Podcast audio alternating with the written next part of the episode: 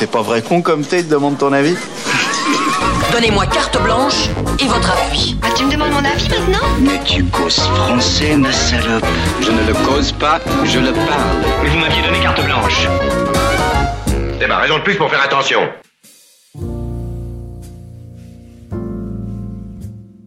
Chers auditeurs et auditrices de Pardon le cinéma, je préfère vous avertir tout de suite, histoire que vous puissiez, si besoin, prendre la fuite. Aujourd'hui, je vais vous parler des Oscars. Alors, rassurez-vous, il ne sera à aucun moment question du comportement odieux de Will Smith à l'égard de Chris Rock, qui a bien sûr été commenté partout, mais qui ne révèle finalement rien, si ce n'est peut-être que les scientologues ne sont pas des gens fréquentables. Le propos que je vais maintenant dérouler ne prend pas en compte les petits potins d'Hollywood, du moins pas ceux qui font la une des journaux, et m'amène à contourner le bad buzz éphémère de ces derniers jours pour dresser un constat nettement plus radical. Il faut supprimer les Oscars. Ni plus, ni moins. En effet, j'entretiens un rapport très conflictuel avec la cérémonie des Oscars et ce pour deux raisons. En premier lieu, je considère parfaitement incompatible de mélanger l'accomplissement artistique avec la compétition. Comparer les films, les pièces de théâtre ou les albums de musique pour décréter arbitrairement lequel serait meilleur qu'un autre n'a d'un point de vue critique pas le moindre sens. Je précise que mon point de vue concerne aussi les compétitions en festival, même si je suis dans ce cas plus nuancé. Faute de mieux, c'est bien la compétition qui crée, à Cannes, Venise ou Berlin par exemple, l'engouement médiatique nécessaire à la mise en avant des films, quand bien même ceux-ci ne seraient finalement pas récompensés.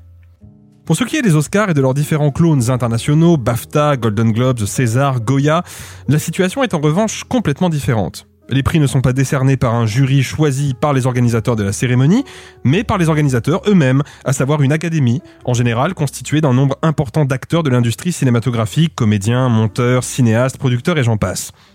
Aux États-Unis, les Oscars sont ainsi remis par The Academy of Motion Pictures Arts and Sciences, l'Académie des arts et des sciences du cinéma, composée de presque 6000 membres tout de même. Cette académie est la seconde et principale raison qui me pousse à mépriser les Oscars au point de souhaiter leur disparition. Passons rapidement sur les différents scandales qui l'ont émaillé au fil du temps. Parce que garante des institutions, l'Académie a effectivement nourri tour à tour la ségrégation raciale, le macartisme, la misogynie et l'invisibilisation des minorités ethniques. Rappelez-vous de Oscar So White en 2015. Encore cette année, elle se montre très sévère à l'égard de Will Smith, menaçant de lui retirer sa récompense. Pendant ce temps, Harvey Weinstein, criminel sexuel multirécidiviste condamné par la justice américaine, possède toujours ses 81 statuettes.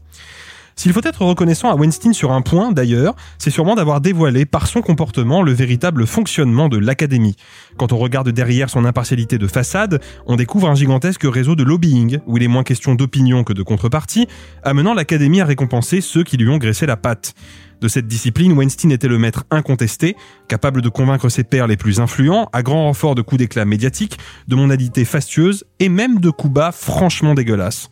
En 1999, c'est ainsi Shakespeare in Love, une production Weinstein dont la médiocrité ne fait aujourd'hui plus débat, qui se voit sacré meilleur film face à, excusez du peu, La ligne rouge de Terrence Malick, La vie est belle de Roberto Benigni, Elisabeth de Shekhar Kapoor et surtout face au soldat Ryan de Spielberg, alors accusé de prendre trop de liberté avec l'histoire.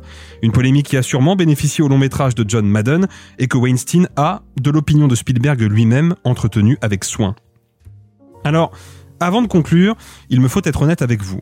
J'ai longtemps été moi-même un spectateur régulier des Oscars. J'ai fait partie de ceux qui se sont réjouis du triomphe de la liste de Schindler, de Braveheart, de Retour du Roi ou des Infiltrés.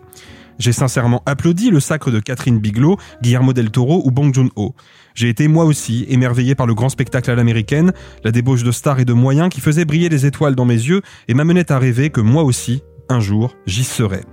Aujourd'hui, j'ai cessé de me demander pourquoi certaines productions insignifiantes raflent toutes les récompenses les plus prestigieuses.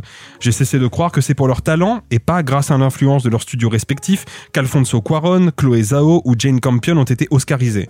J'ai cessé de considérer l'avalanche de récompenses qui s'abat systématiquement sur les dessins animés Disney comme preuve irréfutable de leur grande qualité.